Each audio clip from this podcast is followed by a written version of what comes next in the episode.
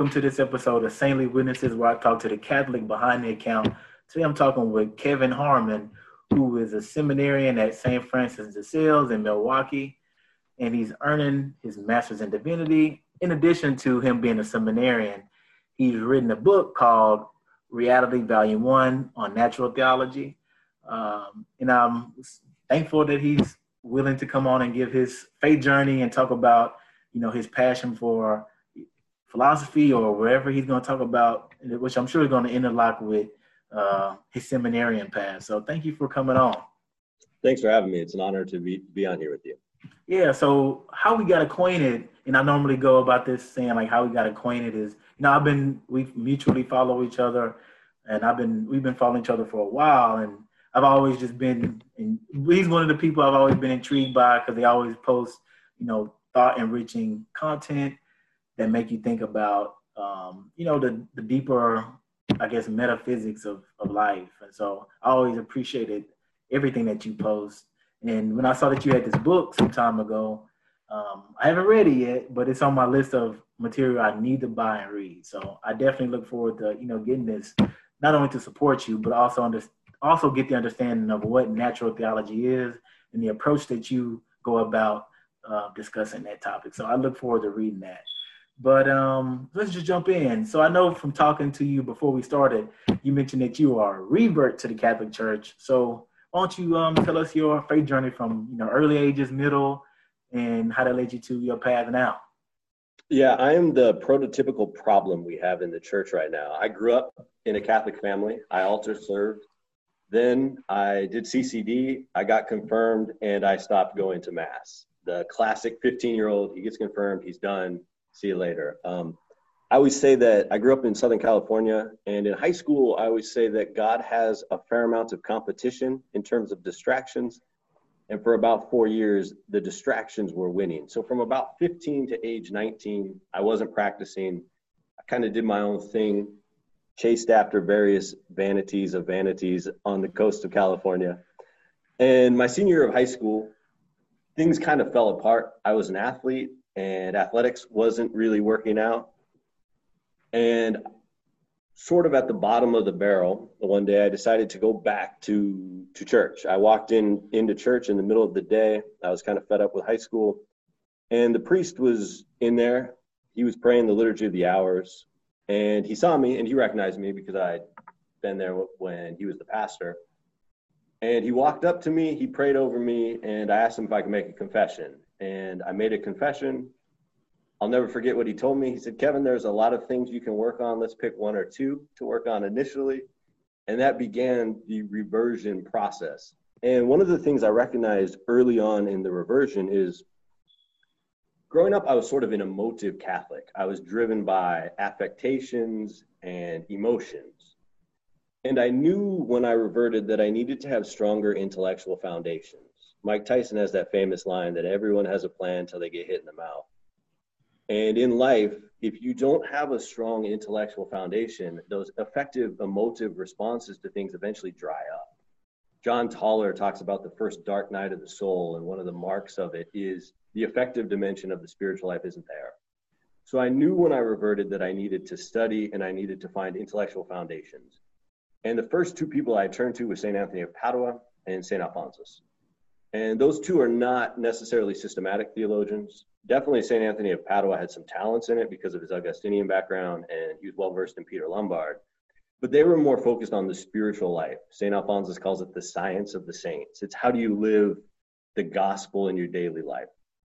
And so I studied them intensely and began practicing the faith again that took me to about the age of 23. I decided to move to Wisconsin and pursue my degree in accounting and eventually graduated with a degree of, of, in accounting. And as this was all happening, there was an intense desire within my heart that had been there for a while to give myself entirely to God in unmediated fashion. When I talk to guys about vocations, I always tell them that everyone is called to give themselves to God entirely. Everyone has this universal call to holiness.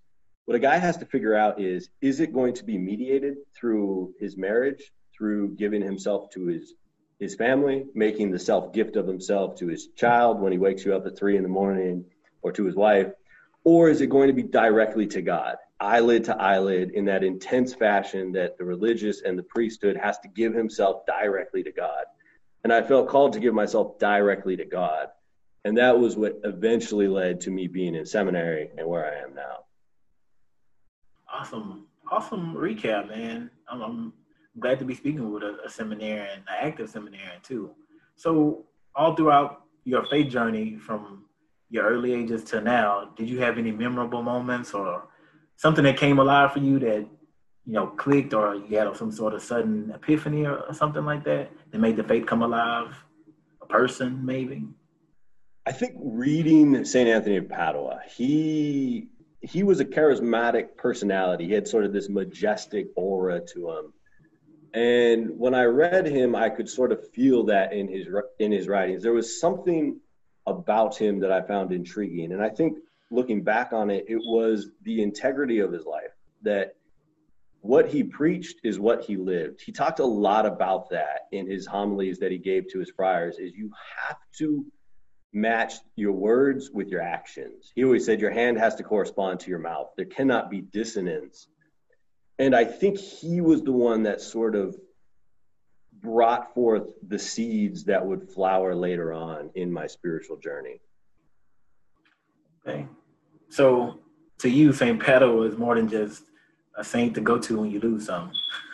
Yes, indeed. And it is ironic because I am known now as this Thomist, but at the foundational level of my spiritual life, there is this Franciscan influence. And my Franciscan friends always remind me of this. Oh, well, well, that's good to know. Somebody using, somebody actually has a, a deep I mean, you're the first person I ever met who actually has a, a relationship and devotion to St. Anthony of Padua, besides just coming to him for losing stuff. so that's good. So, I mean, you are reverting, you're a seminarian, all two great accomplishments. And what would you say to somebody who probably discerning the Catholic Church or who was thinking about converting? I would tell them the importance of truth. It Bishop Barron talks about the three great things truth, beauty, and goodness. And a, a, lot of people emphasize beauty and goodness, and I do not mean to diminish them.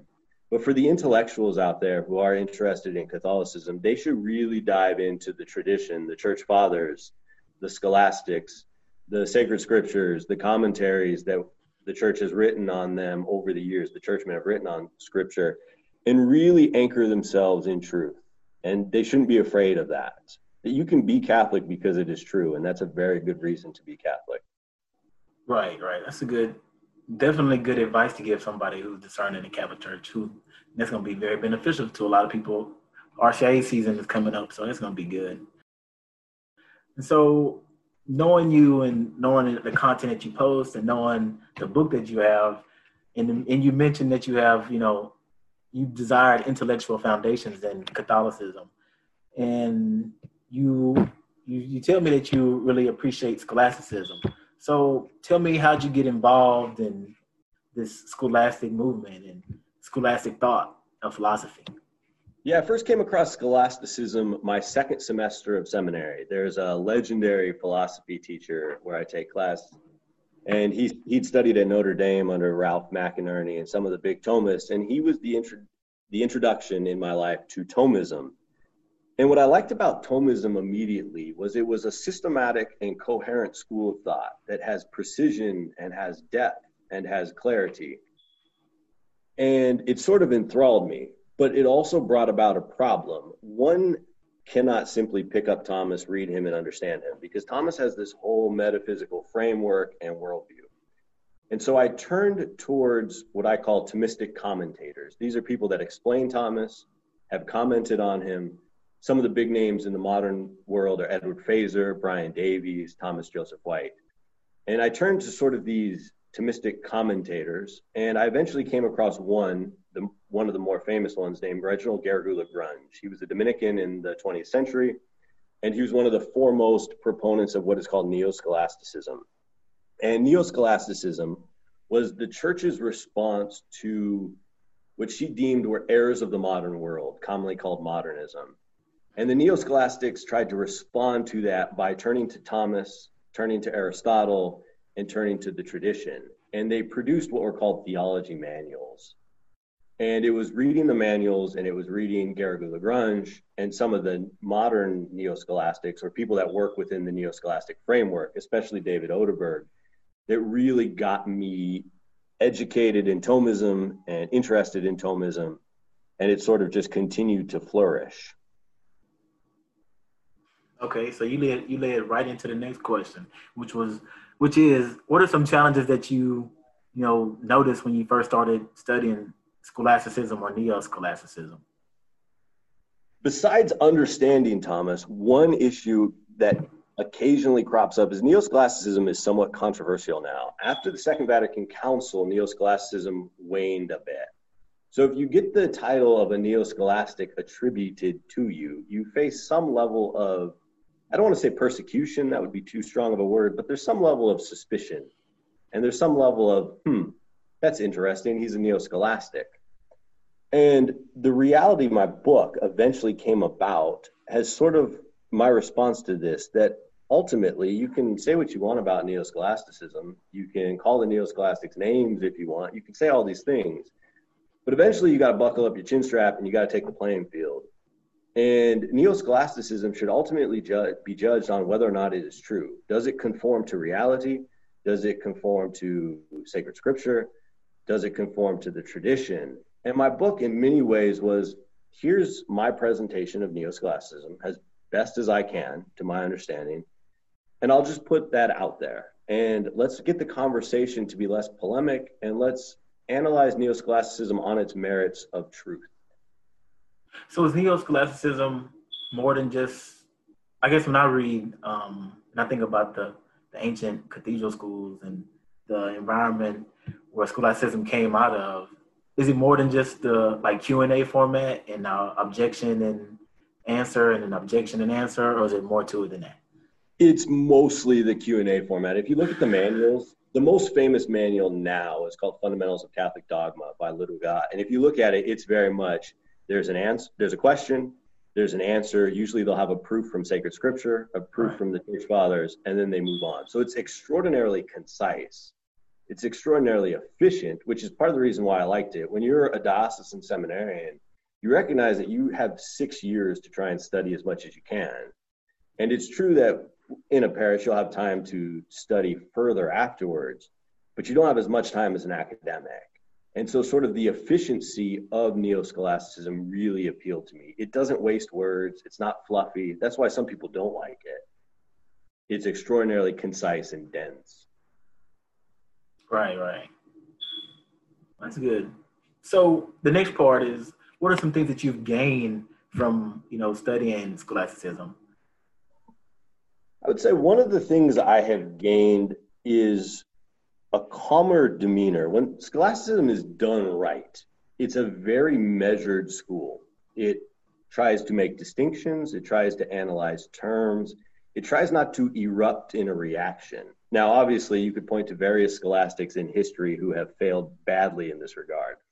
But scholasticism done properly, I think, follows sort of St. Thomas's mindset of calm, analytical, be patient, try and get to the root of issues. And as I have studied scholasticism more and more, I have noticed that the way I approach problems is much calmer, much more measured, much more sophisticated than it was prior to scholasticism. I think when I've, um, I mean, I, I haven't read the Summa in its entirety, but I have the beginner to the Summa. and it's and it has like um I mean like you said it is even though it's not the the traditional one written from St. Thomas Aquinas but it is very you know analytical and you know very sophisticated in its arguments and questions and so whenever whenever I read it just picking it up randomly you know I do find a level of um you know a beauty and like goodness in it when I read it because it's it, it gears your mind toward you know, how to effectively, you know, address arguments in a reasoned and like rational way, if that makes yeah. sense. Yeah, and it's really good when it's done right in being open to questions. When I've talked to confirmation classes, One of the things that the students really like is when you listen to their questions and you take their questions seriously. Right. And scholasticism should, when it's done right, be very respectful of opposing positions. It should try and present them fairly. It's going to try and refute them, obviously, but it should present them fairly, give them their time, and then try and deal with them if it's able to. All right. That's a good. That's a good little point about uh, scholasticism. So the last question is, how have you, you know, how have you used your Catholic faith in studying scholasticism, or how have you weaved the two together? Yeah, I have. I in the about chapter of my first book, I make sort of a bold claim, and I kind of smirked when I made it, and that is that I intended the reality series to be a defense of the entirety of the Catholic faith.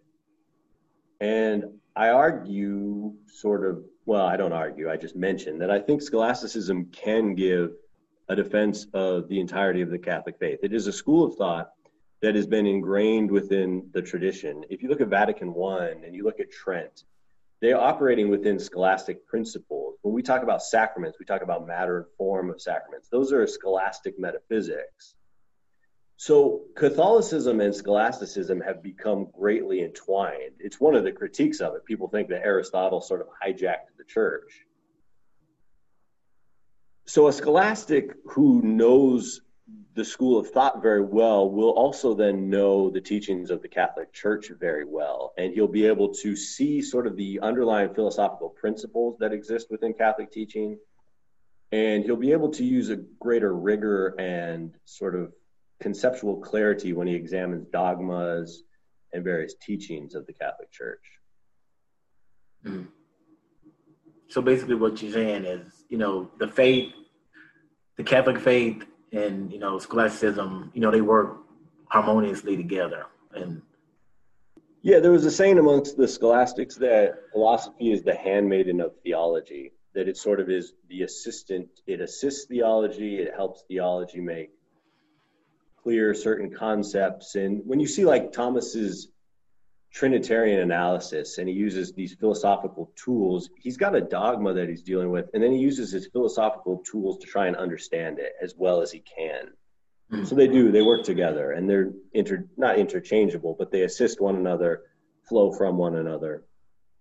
Okay. Well, thank you for sharing the information about your reversion story back to the Catholic Church and your passion for scholastic philosophy. Well, this is going to conclude this episode of Saintly Witnesses, and tune in next week when we interview our next guest.